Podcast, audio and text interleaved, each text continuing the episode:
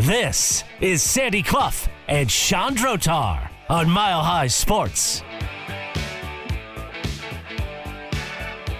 Delighted to be joined by our next guest from the Denver Gazette, Chris Tomasson. Chris wrote a, a terrific article about uh, Lionel Taylor, one of the Broncos' Ring of Famers, and truly one of their a few great AF, AFL players. Obviously, Floyd Little Lionel Taylor really lead the way.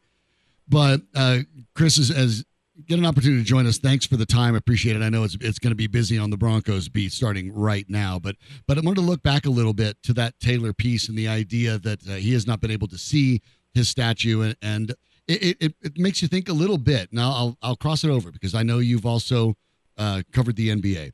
This came up a little bit with the Denver Nuggets during their run of, of what sort of responsibility did the Nuggets have to bring back their past greats to, to help celebrate them. And that popped up from time to time with players wanting to be part of the celebration and come catch the Nuggets as they made their run. Uh, that part of it, I think, is kind of intriguing. What was your takeaway from both Taylor's perspective and the idea of the Broncos under new ownership, what they might want to do looking at the history of a team that, quite frankly, they've just acquired?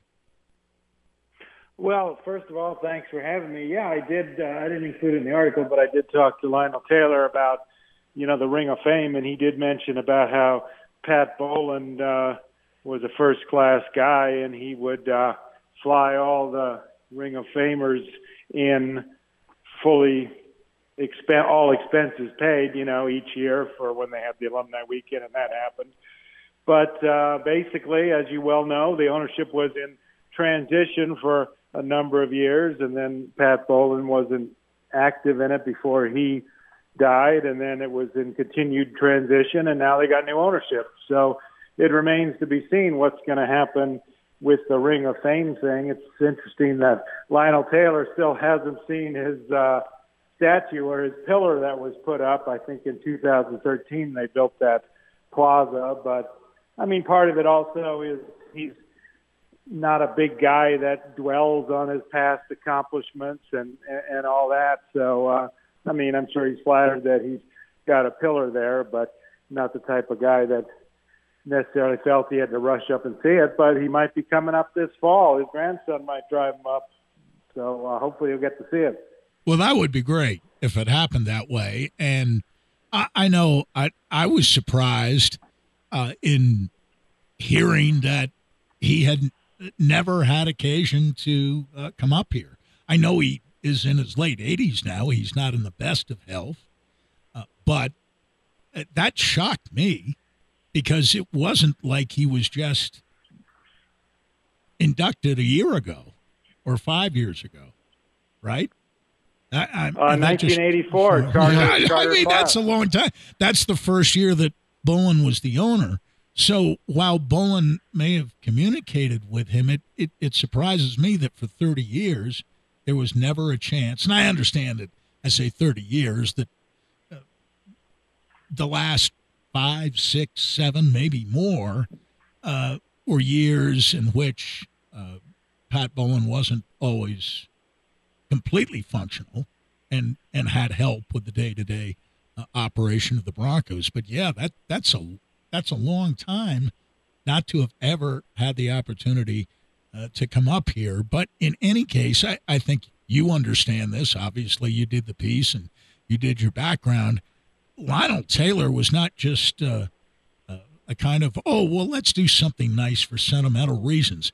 Lionel Taylor, in terms of volume of receptions and playing on bad football teams and quarterbacks who were either never any good or were at the very tail end of their careers, he was a remarkable receiver in Bronco history.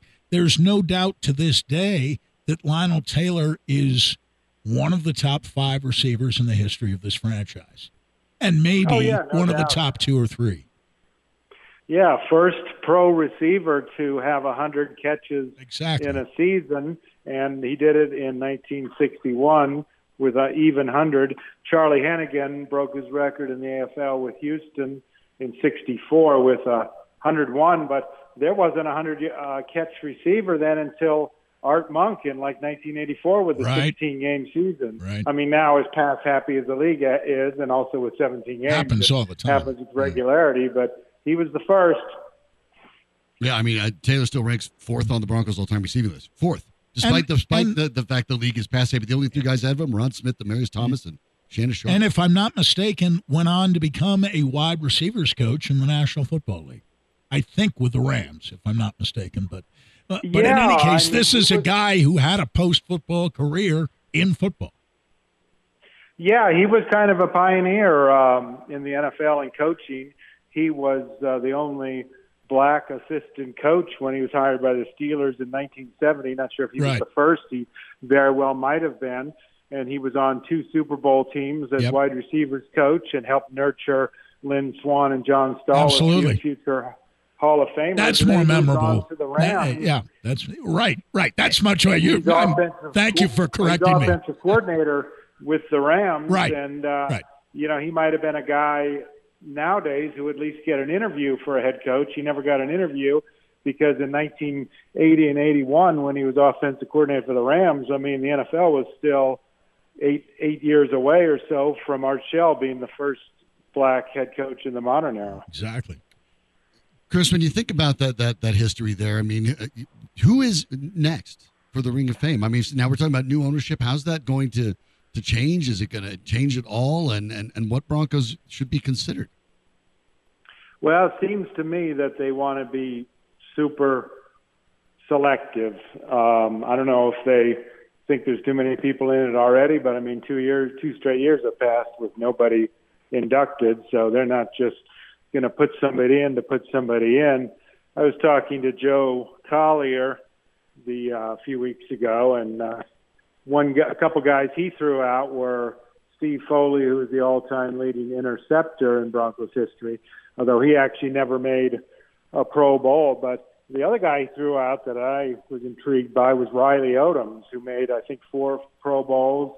He was one of the first real modern type tight ends of the 70s who helped evolve the position. I mean, you look at his receiving numbers, they're not like gaudy like they are today, but he was one of the guys that kind of helped define the tight end of the modern tight end position and was a stalwart throughout the, the 70s. And uh, so I think he'd be a strong candidate. Speaking of top players at his position in the history of the franchise. Now, we looked to Shannon Sharpe first and foremost, quite clearly. But after that, at the tight end position, I'm not sure that there was anyone in the history of this franchise distinctly better than Riley Odoms. And as you just pointed out, you have to consider the context of the times in which he played and also the fact that uh, even in 1977, when the Broncos became a Super Bowl team, they were not a big time passing team. Haven Moses didn't have a lot of catches. Riley Odoms didn't have a lot of catches. But I agree with Joe Collier, as I always do. Personally, I think Joe Collier is one of the people that should be considered to be in the Ring of Oh, Fame. well, Joe Collier should have been in the Ring Well, of Fame yeah, ages, ages ago. that. He- he I know. That's that's who he is. That's who he is. He thinks it's a players deal and should only involve players. But there are coaches in the Ring of Fame, and he should be one of them. But I want to. I, I just wanted to add for that. I, I probably saw Steve Foley play uh, more than uh, you two guys did, and I, I can say with certainty when it comes to the Ring of Fame, Steve Foley is another one who should have been in there years and years and years ago because he not only played safety, but he played corner. And he was fearless. He was not big, but pound for pound, he was as hard a hitter as there was and as courageous a player as I ever saw play for this franchise. He is one of my all time favorites. And there's no doubt that Steve Foley and Riley Odom should be in the Ring of Fame. And it's borderline ridiculous that they're not. There you have it. Okay. Can't disagree. Well, there's certainly going to be uh, options, but that that you look at those great players for the all-time uh, Broncos here, and then you look at this team coming up, Chris, and, and uh, a lot of people thought that uh, coming into the last year that Russell Wilson was a guy that was ticketed for the Hall of Fame. Uh, let alone if he had played a, a few years for the Denver Broncos, the Ring of Fame would almost seem as if it was a fait accompli. That no longer uh, seems to be in the offing, or at least at the very least is up in the air. At the moment when you look at the idea, we started the program before we came on talking about the Denver Broncos having stars. And we're not talking even about uh, Ring of Fame stars. We're talking about Pro Bowlers. This Broncos team seems pretty short on those kind of talents at this point, doesn't it? In, in terms of yeah, uh, star-studded guys. and Yes, sort of thing. star power. Well, yeah, I was I was on the uh, show last week, if you recall, and you asked me who the biggest star was, and I said On offense. Jerry Jeudy, and he Yeah. never even made a Pro Bowl. Right. So, uh, Right. Exactly. Yeah, so they, I mean, other than obviously Russell Wilson, who made nine Pro Bowls, but with a different team, Seattle, yeah, they don't have. I mean, Pat Surtain, obviously, uh, you know, is carving himself out as a perennial Pro Bowler type guy uh, in the secondary, and they got Justin Simmons. So you'd look first at those two guys. But I think your question last week was best offensive Yes. player. Yes. Yeah, and and so they don't. Yeah, they don't have those uh, those stars. So well, and that's why the offense has been so bad this past several years. I know that Uwazurike was not a fixture, uh, Chris, but he was someone who was at least going to get a chance to compete for more playing time than he got last year. And, uh, you know, he wasn't a first, second, or third round pick, but he was a fourth round pick. And he was the uh, fourth draft pick the Broncos made in 2022 behind Bonitto, Dulcich, and Mathis. How big a blow is this? I mean, hideously stupid. Uh, it, his act was without question. But how much does this impact, if it has any impact at all? How does this impact a position that was already not very deep? The defensive Yeah, line. I mean, yeah, I mean, you hit it on the head right there, and uh, it's uh, they don't have a lot of depth on the defensive line there, and he was a rotation type player, and then Mike Purcell we see has ended up on the non-football injury list, Right. and it's not not exactly certain what's going on there, except we know he's certainly not going to start training camp. So that's two guys in your defensive line rotation who are out right when training camp starts. So yeah, that's going to be a big blow. And then obviously, if you want to extend it to the edge rushers, I mean, they got Frank Clark, but that was because Baron Browning was hurt. So you got Right. another injury there. So yeah, there's uh, there's some concern there, most definitely. Do you think that this uh, the suspension of Uwazurike in particular makes it likely that the Broncos maybe go shopping, that they move on from him and then go look? We talked about this, I think, last week. The fact that the Broncos still have about between eight and and nine and a half million on the cap, depending on the way you calculate it, enough to go to land a, a player, and that's one of the reasons they keep the cap money open, is in case you need to make those moves. Knowing that the Broncos' investments were on both sides of the line in free agency for the most part, offensively and defensively, it feels like they'd rather be proactive than reactive and maybe uh, get to something quickly here. Do you expect that they'd do that, or do you think they'll be waiting a little bit to see about the guys that are remaining in camp uh, with only a handful that are healthy? Well, I mean, like I said, we don't have really the details on Purcell's injury and how. And Right. No, we don't, do we? there. Except it's We non-football, right? That's we all we know. know it's non-football related. That's a great point. Uh, We have no information on his injury. Unlike yeah, so unlike it- KJ Hamler, well, we Yeah, know yeah, exactly so what his injury was. No, but obviously they're they're going to be looking. I mean, uh, and if they find somebody, they'll pounce on them. I mean, they pounced on Frank Clark. I mean, uh, his name really wasn't. They they kept that under wraps pretty good. It was all of a sudden, boom, Broncos signed Frank Clark, and so they did a good job of, you know, from their standpoint. I mean, in the media, it's not a good job. We don't we don't like that when we don't have any idea what they're going to do. But yeah, th- th- they've got names out there, and boom, one day we might just see that uh, they're signing a defensive lineman. No, no doubt at all, because they need some help in that area, certainly. We're talking with Chris Tomasson of the Denver Gazette. Obviously, the practices will get going this week. The expectation is things will look very, very different under uh, Sean Payton than they were under Nathaniel Hackett. But when you see situations in the past in which a team has been struggling and struggling for years, and they turn to, I, I think it is fair to say to a certain extent that Sean Payton is an, is an all time great coach. The turnaround time is expected to be immediate. Payton himself has kind of put the dampers on that, uh, referring at one of the OTAs with uh, owner Greg Penner as being at base camp of Mount Everest. how easy is it going to be for Payton to go ahead and, and also damper Broncos fans' expectations who think that in many cases you bring a famous coach that's won a Super Bowl, things will turn around quickly? Well, that's almost exactly what I wrote about in the story that was posted about an hour ago or so. Uh, oh, we were on air. The, See, there you go. I missed it. Great minds and all that. Yeah, yeah. yeah. so uh, I talked to Pay, uh, Sean Payton is the 15th coach in NFL history to win a Super Bowl, and then later coach another franchise. Nobody's ever won a Super Bowl with two different teams. Coming the closest, Bill Parcells won with the Giants and took the Patriots to the Super Bowl. Right. Mike Holmgren took one with the Packers, took the Seahawks to the Super Bowl. Yep. So I talked to a bunch of those guys. I talked to Parcells, Holmgren, Mike Shanahan, Dick Vermeil, Tom Flores, Mike McCarthy, all about the challenge of trying to win a Super Bowl with the second team. And uh, yeah, expectations increase. There's absolutely no doubt about it. I mean, you've got a guy who's won a Super Bowl on his resume, and uh, some people might say if he doesn't do it here, it'd be a failure. So expectations are high, but I think people are realistic in that it certainly is not going to happen overnight, and it's going to take a few years. Uh, hopefully, not too many years. Uh, a few years. I, I, I, think you know what. I, I, I think I'm. I can't wait to read your piece. I think you're right on. You certainly talk to the right people. I I think reasonable fans who have any sense of history know exactly what you're talking about. We've talked about it here, uh, including Shanahan. There have been 14 head coaches who have won Super Bowls, who have gone on to another team. Now, where it gets tricky with Mike was that uh, the 13 of the 14 were coaching their first team and then went on to a second.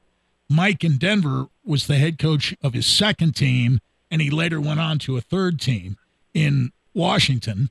And obviously didn't have great success the first year there, although he did make the playoffs with RG3 uh, a couple of years later. But the the point is that only Lombardi, who didn't make the playoffs with Washington in '69, Holmgren in '99 with Seattle, and Doug Pederson last year with Jacksonville even had winning records the first year. Lombardi didn't make the playoffs. Holmgren made it, but lost his only playoff game his first year. And Pederson, of course, last year was down 27 to nothing to the Chargers, came back and won the game. That's the one playoff game that's ever been won by a Super Bowl coach who's gone on to another team during the first year. So, and, and I want to bounce this off you, see if you agree. Shouldn't Bronco fans be thrilled with nine and eight, even if nine and eight does not produce a playoff berth? You know, I've had that conversation before, and I think, I mean, obviously we'd have to see how Russell Wilson looks and all those other things, but I think nine and eight would be generally a successful season, a four-game improvement. You know, as long as it's the type of nine and eight where you're not just maybe beating some teams near the end of the season or out of the playoffs, or you're winning ugly and then getting blown out and in games against real teams. But yeah, if they go nine and eight and are competitive in most games, I mean, I would have to regard that as a success. I would think so. I I, I think Broncos fans, if they were realistic, would find that to be a, a pretty special turnaround, and and uh, he was hoping that ends up being the case. He is Chris Tomasson. Make sure you give him a, a follow over on I'm not calling it X. Don't make me try to call it X. I'm not going to do it. Chris Tomasson with the Denver Gazette. Make sure you check out everything he's put together. The great story on Lionel Taylor. And of course, uh, the new one today, just this afternoon with uh, Sean Payton as well. We'll touch base with you over the course of the next couple weeks and uh, looking forward to probably seeing you out in person at one of these practices soon enough. Thanks for the time, Chris. Hey, sounds great. Thanks for having me, guys. All right, thanks so much. Chris Tomasson joins us, and uh, and I, I give Chris Tomasson enormous credit. Chris Tomasson has written here in Denver in the past. Yes. But he was covering the Nuggets on that occasion. Uh, he's covered the Vikings mm-hmm. uh, for years. He comes back now, covers the Broncos, but he knows who the right people are when it comes to talking about a particular subject. And he demonstrated that just now, uh, talking with the great Joe Collier about Lionel Taylor, who Joe Collier would know very well. Mhm. And it, I'll tell you, it, Joe Collier is such a, a wonderful man. And to me, he's on the Mount Rushmore of all time defensive coaches. He is a Colorado Sports Hall of Famer. Just He hasn't been on the Broncos Ring of Fame, but he is Which is Colorado ridiculous. Sports. Is kind of And I yes, well, only head coaches can be on there. Joe Collier was as close to being a co-head coach as you can be without having exactly the title. And he was that man under two different head coaches. He and Red Miller were close friends and collaborated on the miracle season of 1977. Joe Collier and Dan Reeves were not close friends, and yet Dan Reeves knew enough to appoint Joe Collier as associate head coach before Dan Reeves fired him in 1980. What are what are? let me think here real quick, Aaron. What are most teams playing right now? Three fours with blitzing pressure coming from any of the four linebackers, some of which may play with a hand down. Hmm. Where did I see people that talk before? about? And I know this. I mean, man this was this was mid '70s Joe Collier defense. Just and that's very- what the NFL plays right now. very quickly. People talk about two people in conjunction with the three four. They talk about Bill Arnsparger, Mhm. uh, who I happen to have known uh, as a young man, head coach of the New York Football Giants after being the fabled defensive coordinator of Don Shula's great teams in Miami, and eventually went back to Miami and coached for Shula again. Speaking of two guys who are not close friends but work very well together, and the great Joe Collier. Those are the two people I think of when I think of the three-four defense. And uh, quite frankly, when you look at today's NFL, you still should. Not much of it has really changed. It's just the athletes they're putting in it. Pretty remarkable stuff. Great stuff by Chris Tomasson. Uh, we're going to take a look real quick because some interesting news in the NBA. Uh, Jaylen Brown surpasses Nikola Jokic when you're talking about salary, and Nikola Jokic himself taking a little mental break as well as a physical break. What does that mean for the the Nuggets? Well, that's good stuff. What does it mean for Jokic? That's an interesting question. As the Jaylen Brown contract for one Jamal Murray. A lot to unpack. We'll do it next on Mile High Sports.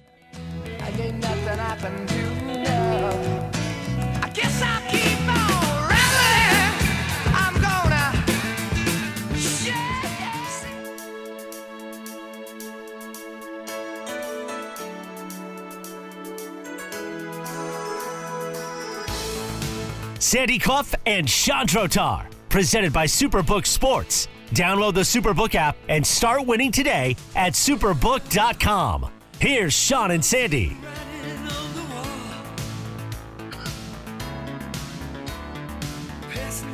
There's news in the NBA, even though you're thinking, wait, it's. Well, money's getting thrown around. You know what? The the NBA, I would say even more than the NHL, has joined the NFL and obviously Major League Baseball as the the three sports who clearly during their off seasons make the most news. And a lot of that is by design. Of course, you have the draft, but the draft is kind of the least of it. You have free agency and you have these major signings. Yeah. One of which we're going to talk Uh, about. yes, Jaylen Brown uh, for the Celtics. Uh, the agreement there, Jason Glushon told ESPN uh, today. The Brown will sign the Supermax deal, five years, three hundred and four million. Now, I mean, it, it, it scales up, but when we're talking about this, we're not talking about NFL deals like when Patrick Mahomes signed for four hundred million and we'll never see four hundred million. Uh, the second Jaylen Brown puts pen to paper, he gets three hundred and four million dollars. Uh, correct me if I'm wrong, but it's an average of sixty million a year. I mean, You were a math whiz. I've always admired that about uh, you. I mean, wow. Now, the interesting issue Nikola here, Jokic was two hundred and seventy-six million when he got his deal. the uh, obviously everything's in the timing. We all Sure, we all it's all in the timing. Okay. The interesting thing is here, and I happen to be a Jaylen Brown fan. Jaylen Brown is a good to excellent basketball player. Does pain him as if he is a great player make him a great player? Of course not. I think there will be enormous pressure, especially next year. There was this year too, because he was setting up for this kind of contract. Mhm. There will be even more pressure on him next year to be a great player. And one of the lessons I've learned in sports over all of the years has been this paying a player good money when he's only average does not make him a good player. And playing good basketball, in Jaylen Brown's case, does not mean that if you pay him as a great player, he will then become a great player. And there will be at least as much pressure on Jaylen Brown, who I understand is considered, if not first team, then maybe second or third and team. he was he was second team. Yep. Right. Which is what enabled him to get the Okay. uh, and, Supermax? and I'll, I'll go for that. But to me, great players, truly great players, are first team All NBA guys. And I think second All NBA status is a ceiling of sorts for Jaylen Brown. And I would be surprised if ever again he was second team All NBA. Forget about first team. Oh, and I that's why I preface this by saying I like him a lot as a player. He's very good. He is excellent. He is he is a good guy. He is not a malcontent. He is not a prima donna. There's not a team that he would is want not him. an egomaniac. No, I mean every team in the league He'd love to have him. with any team Sure. in the league. But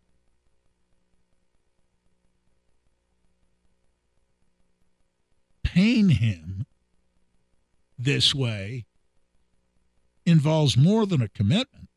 You're you're putting tremendous pressure on this man, even more so.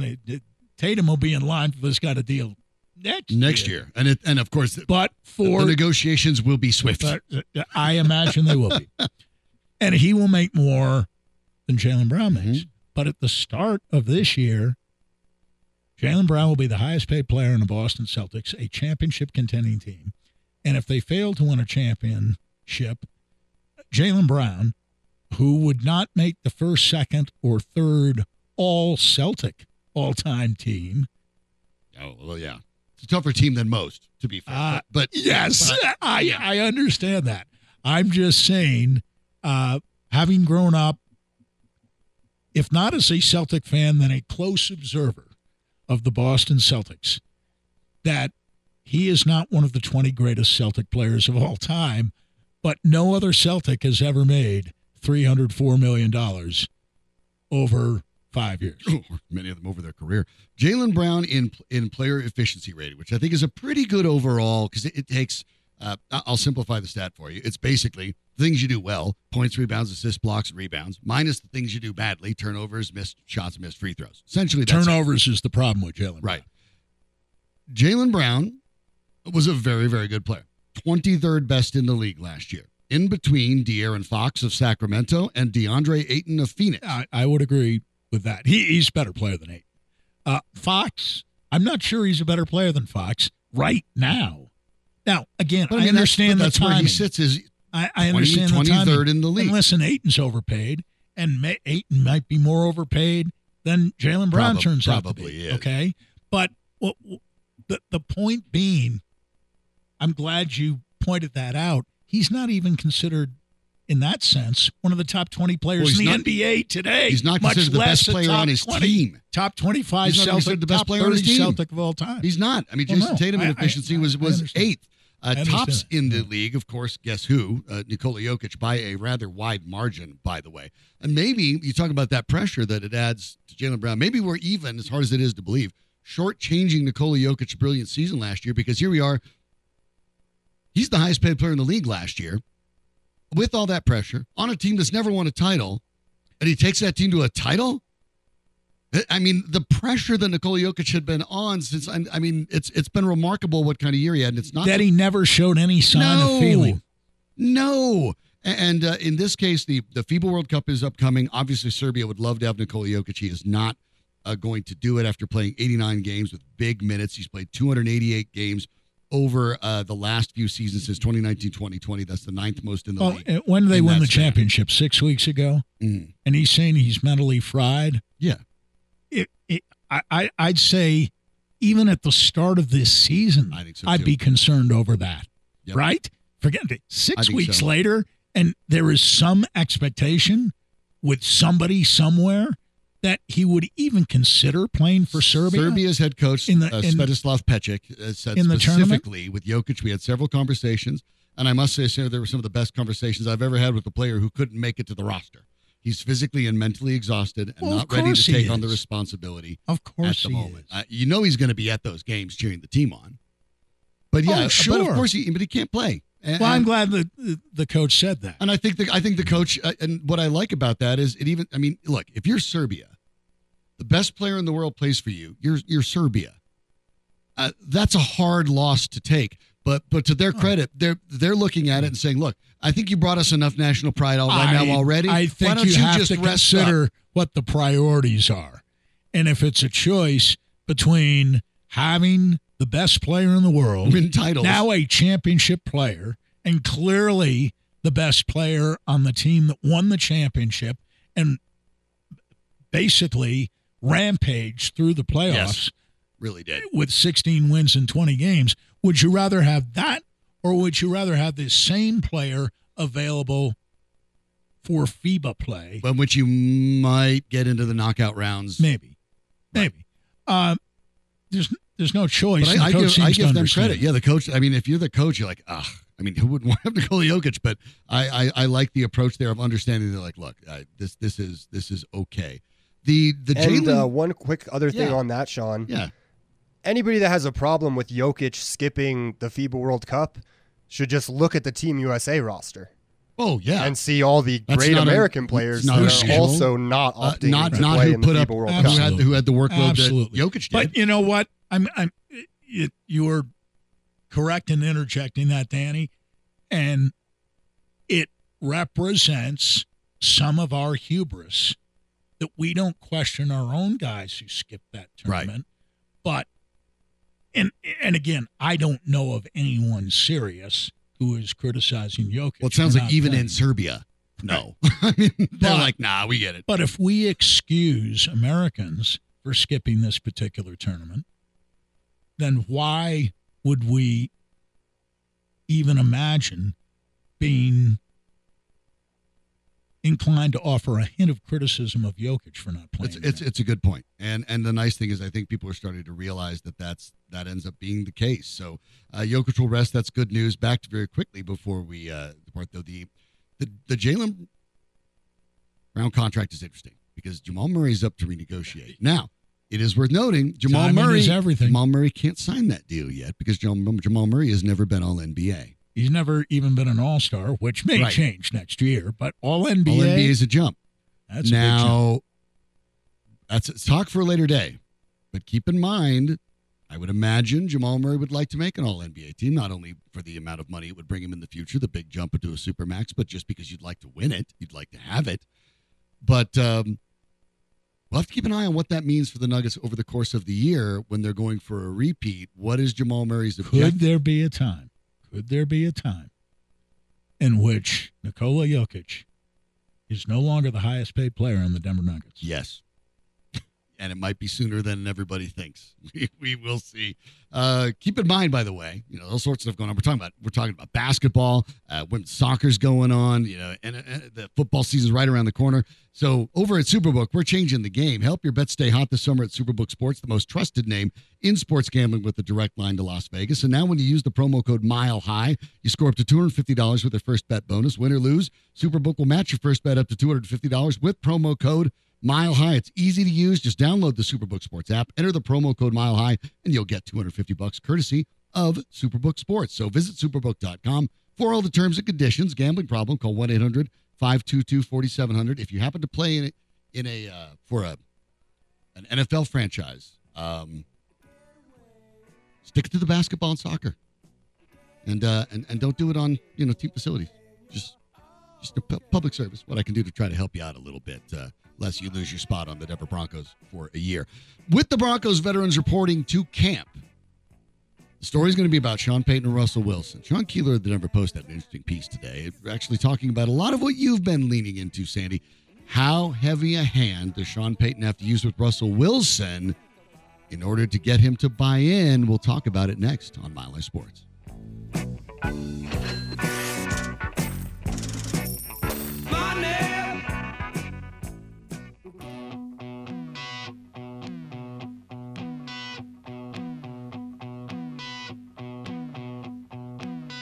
This is Sandy Clough and Shawn Drotar on Mile High Sports. Okay, Danny Bailey's back. Obviously, you heard his voice uh, in the last segment there, and uh, it's the '80s vibe on a Tuesday. Just kind of feeling it. Yeah. Okay, I like that. Yeah, keeping it like just that. a little fresh, you know? Yeah. I like to mix it up a lot, so There was like a Just kinda Elmo's follow- fire follow in where there. things take me, yeah. Cars. Okay, I like that. You, you know, just, that's uh, This is what I like about Danny Bailey. we get our own personal Among many DJ. things. It's awesome. He's got an old soul. Yes, yes. No, An old soul. He is not one of those guys music. yeah. right. who appears to be, whether it's music or sports, conscious of only things that happened during his lifetime on this earth. Right, exactly. Uh, which is which is good because uh, man, our show would be exhausting didn't think that way. So thanks, Danny. The Denver Broncos, as they uh, get their veterans into uh, camp today down at Dove Valley, the thought process uh, about how Sean Payton and Russell Wilson will get along obviously sort of leads everything because if the Broncos are going to say get to a nine and eight record, it's not without Russell Wilson having a big bounce back season. Uh, that doesn't mean he's going to look like the best he's ever been, but it's got to be a huge bounce back from here. And so, over the Denver Post, Sean Keeler's done an, a, wrote an interesting piece today about the idea and, and really kind of, I think, was thinking along the same lines you did. And, and we talked about it yesterday with Eric Goodman that I I've thought that Jarrett Stidham, I, I think I think he's fascinating. I think that Sean Payton likes him. I don't think Sean Payton thinks Jarrett Stidham's a long term NFL starter. I think what he is is he's a threat that he's going to basically hold over Russell Wilson's head. Like, look, if we're going to lose with you, we can lose without you. And at least I might as well play this guy who's going to do what I want him to do. I think that's the way Sean Payton is perceiving it. Now, that is that is a sort of covert threat. What Keeler was suggesting, and maybe to a point where even you've thought about, maybe those threats need to be a little more overt when it comes to Wilson from the get go. So I read this column this morning, and my initial reaction was beyond it being a terrific column, which it was. My initial reaction was I should have been much, much stronger in what I said, not only yesterday, but in previous days, weeks, and months since last year ended regarding Russell Wilson.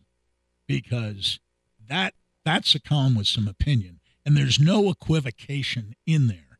Now, know, in fact, Is quote, he no more being- hugs, no more kid Right. gloves, no more coddling is what he wrote today. I have taken the position over the months, and I think you have too, that Russell Wilson in training camp will be and should be under no threat of being replaced at quarterback. Right. No. Sean Keeler says that from day one, he should be, to use your word, threatened. Not because Jarrett Stidham is some savior, hidden gem that Sean Payton lured away from Josh McDaniels, who coached Jarrett Stidham with the New England Patriots mm-hmm.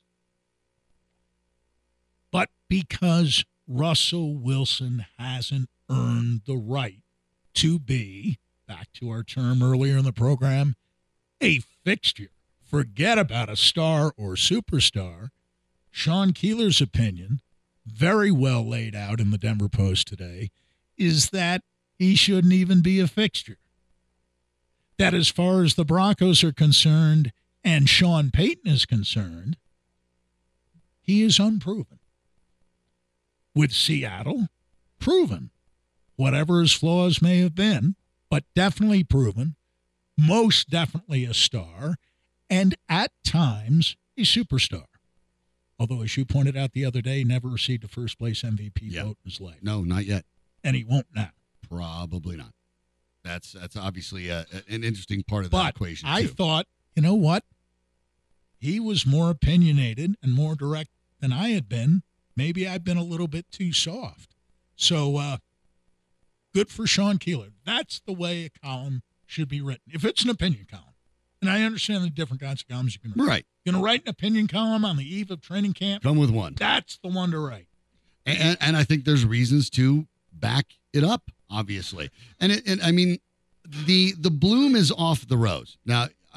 Obviously, in, in, in full disclosure, you know, I've I've uh, I've consulted on uh, the Madden video game for over a, a dozen years. Did you happen Uh, to know? not- I had no idea. Did not you this one. see where he was rated? Yes, not this one. I have not been on this. It's been a couple years since I've been I've been doing that. uh, Too busy to help with that. But a- as as the technology advances more and more, there is a lot more actual evaluation, and these are stat driven. They are data driven. Uh, they are taken more from uh, reality than necessarily somebody watching a couple games from their basement and saying it's this. Patrick Mahomes obviously leads the way. Joe Burrow, Josh Allen, Lamar Jackson, Jalen Hurts. Oh, that sounds about right. But you have 10 per page. Keep scrolling down. Uh, Where? Oh, okay. Well, next page. Behind the Tua Tagovailoas and Kirk Cousins of the world. Behind the Geno Smiths and Jared Goffs of the world. Behind the Derek Carr and even the Jimmy Garoppolos of the world. There is Russell Wilson at a 77 out of 100 as the 18th best quarterback in the NFL. And you know what? That sounds about right. it even sounds slightly generous. And I think Sean Keeler establishes that he wouldn't necessarily even buy into that high a ranking.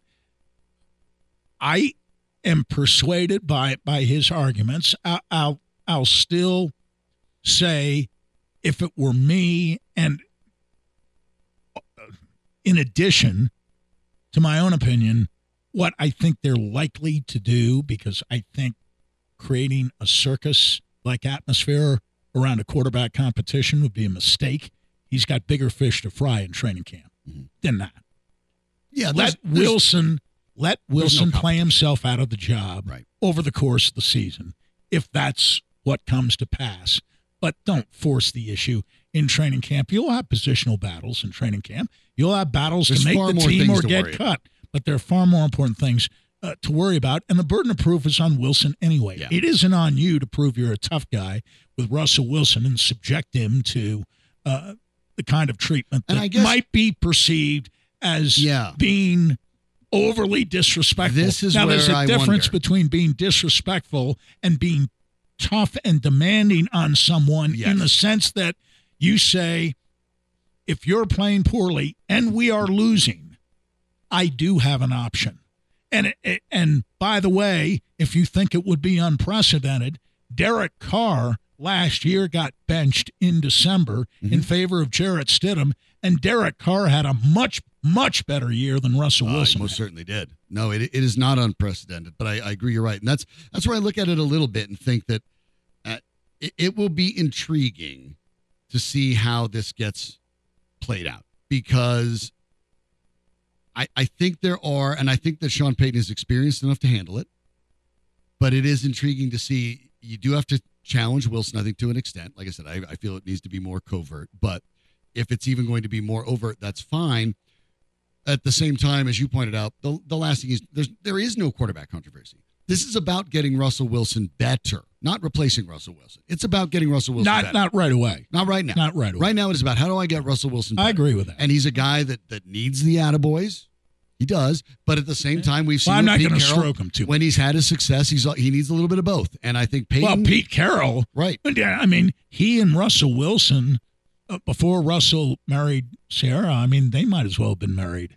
Uh, yeah, that was certainly the perception of uh, But they also Seattle bickered teammates. like it too at times, and Well, that came later. It did. That came later. or at least it bubbled uh, under the surface. But but it, in- the, the face forward, in the 13, 14, 15, Mm-hmm. 16 seasons, uh, the folks on the Legion of Boom and others felt that Russell Wilson was wildly overrated and coddled. and that's a word used by Sean Keeler in his column today.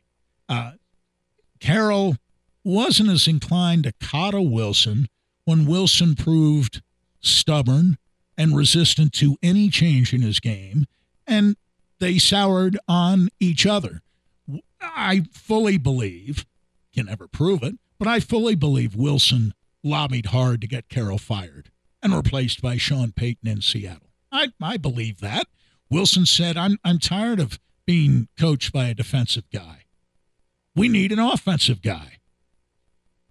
We need the best offensive coach in the sport, and that would be at the present time, arguably, arguably, Sean Payton, although I think Andy Reid might want to have a little conversation Uh, about yes, yes. uh, being perceived as inferior to Sean Payton.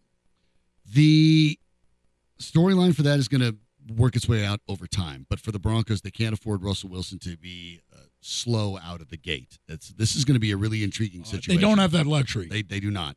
They do. Uh, not. it- it is Last year they were two and one. Remember, Mhm. this year, if they're one and two You're trouble.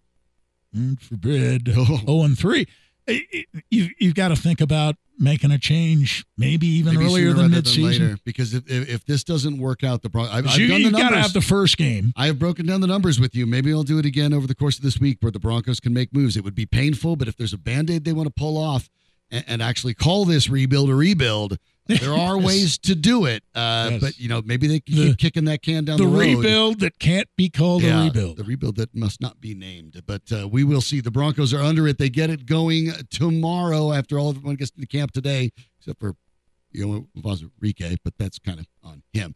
We'll be back for more tomorrow. Thanks for uh, to Neil Piro joining us, talking about Shedeur Sanders and his youth camp. Interviewed him yesterday. Uh, Chris Tomasson talking with Lionel Taylor, Joe Collier about the Ring of Fame. Great stuff Oh. today. Both terrific guests. Anytime we Yeah. hear, even indirectly from Joe Collier, it is a if you missed day. any part of it, you can always get it at milehighsports.com or even better on the free Mile High Sports app. You can get all of that, plus all the live broadcasts. You can catch the show, listen to it, watch it, all of it. Danny Bailey's the man that makes all that work, by the way. Thanks to Danny for popping in as well and uh, uh, correcting me when I said the wrong player and then pointing out a couple other things that I did wrong. I, otherwise, you know, someone's got to keep me in check. So thanks to Danny for doing that. We will be back tomorrow for more as Broncos season really begins more or less in earnest. The rubber hits the road tomorrow. For Sandy Clough, I'm Shawn Drotar. Keep it right here, Sports. Everybody's company.